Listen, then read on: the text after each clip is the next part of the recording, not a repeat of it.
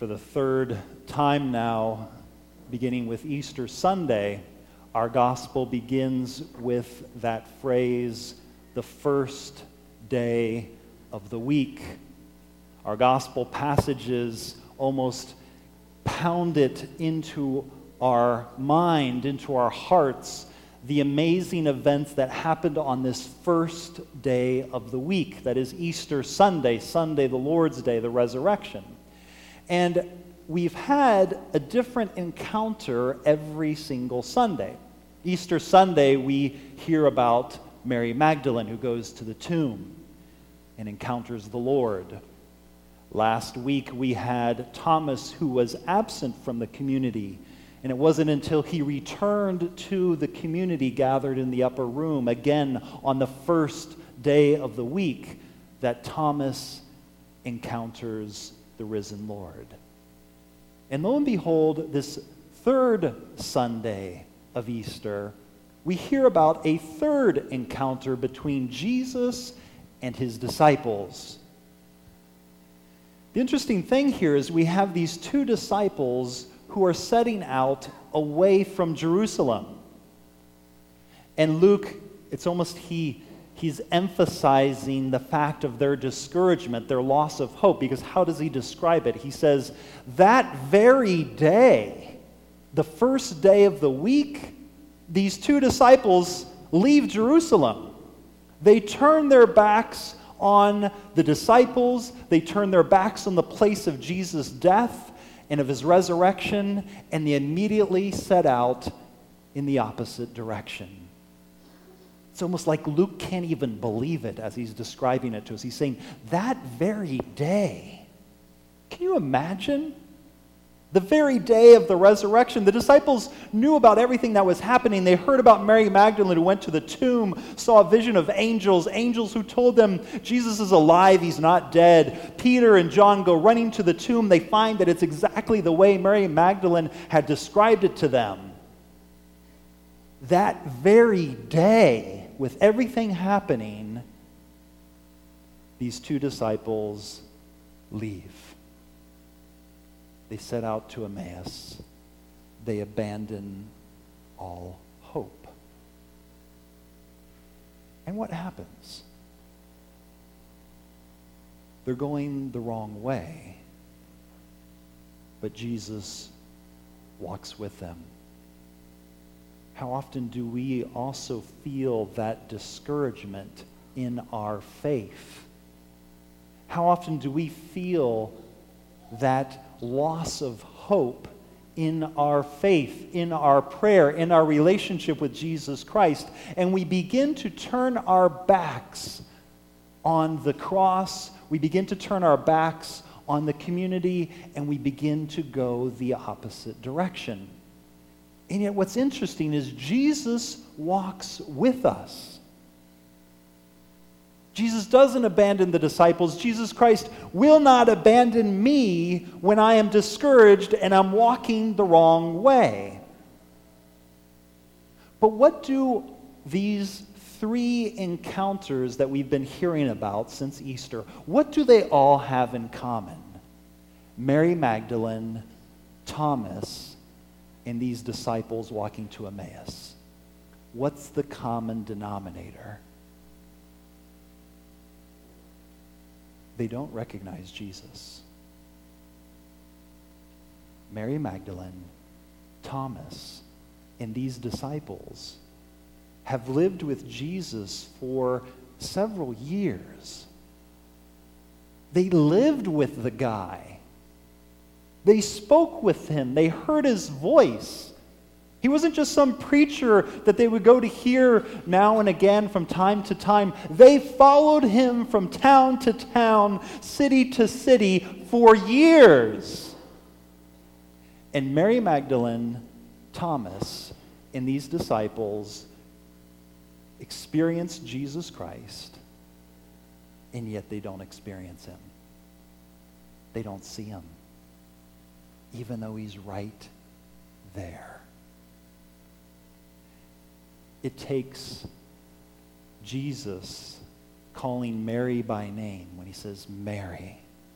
And Mary Magdalene then recognizes the Lord. It takes Jesus saying to Thomas, Thomas, put your finger into my hands, put your hand into my side. And Thomas says, My Lord and my God. What makes that change happen? What allows them to see the Lord?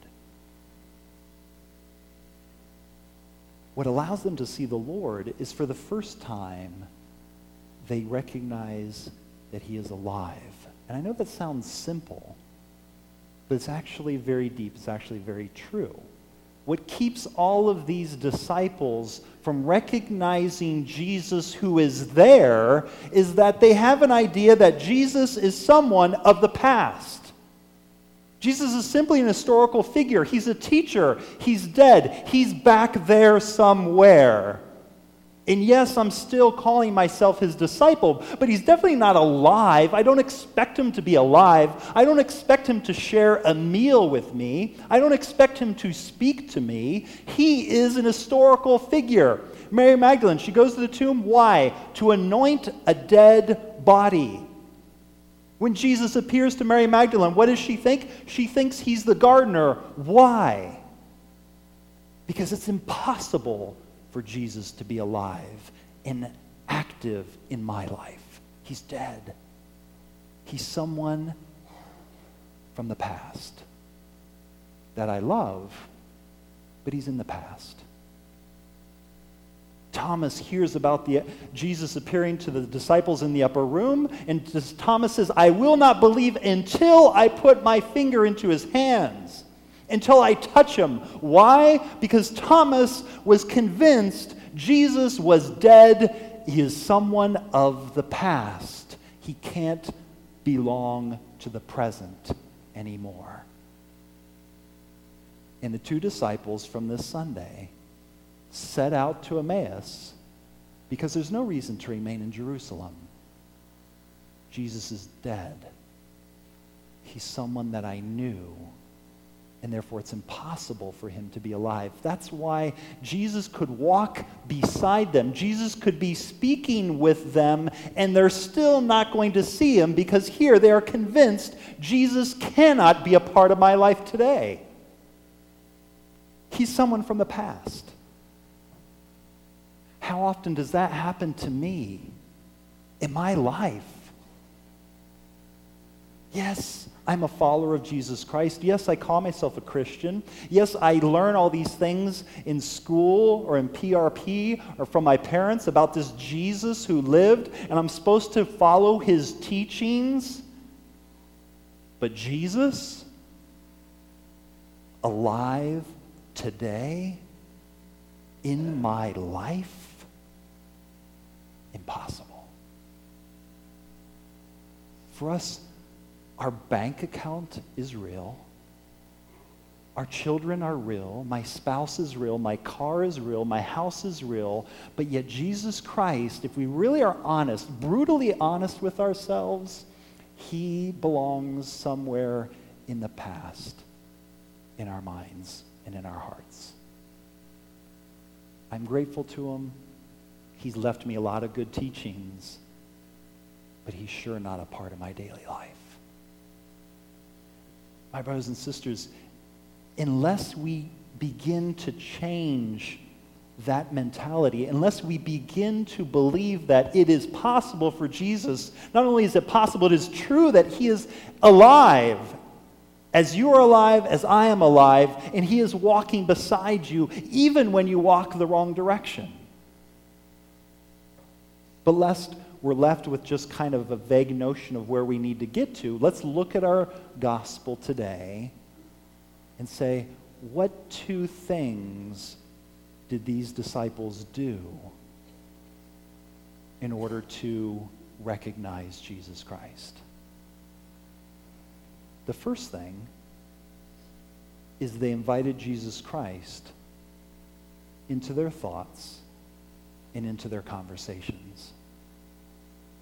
Secondly, they asked Jesus Christ to remain. They say, Stay with us, Lord. They still didn't know who he was. But they said, Stay with us, Lord. How can I too journey towards an experience of Jesus Christ as alive and not someone from the past? Well, the way to begin is to invite Jesus Christ into my thoughts, into my conversations. The things that I think about every day, the things that I talk about every day. Is he a part of my thoughts and my conversations? Sounds simple, but how little do we do that?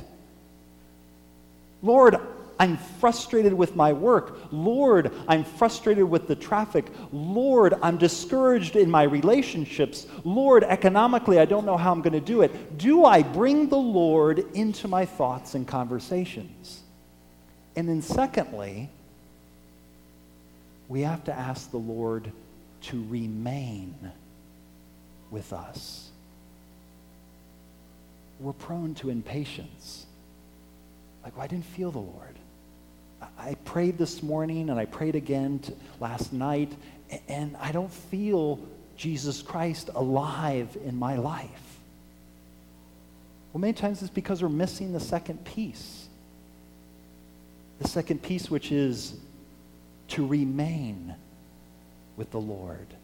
Ask the Lord to remain with you. That is perseverance. Lord, stay with me even though I don't recognize you many times, stay with me. Even though maybe I don't feel you when I go to church on Sunday, remain. Remain. Persevere. And then little by little, we see that our Lord takes the bread, breaks it, and they realize it's Him he becomes someone alive. And their lives change.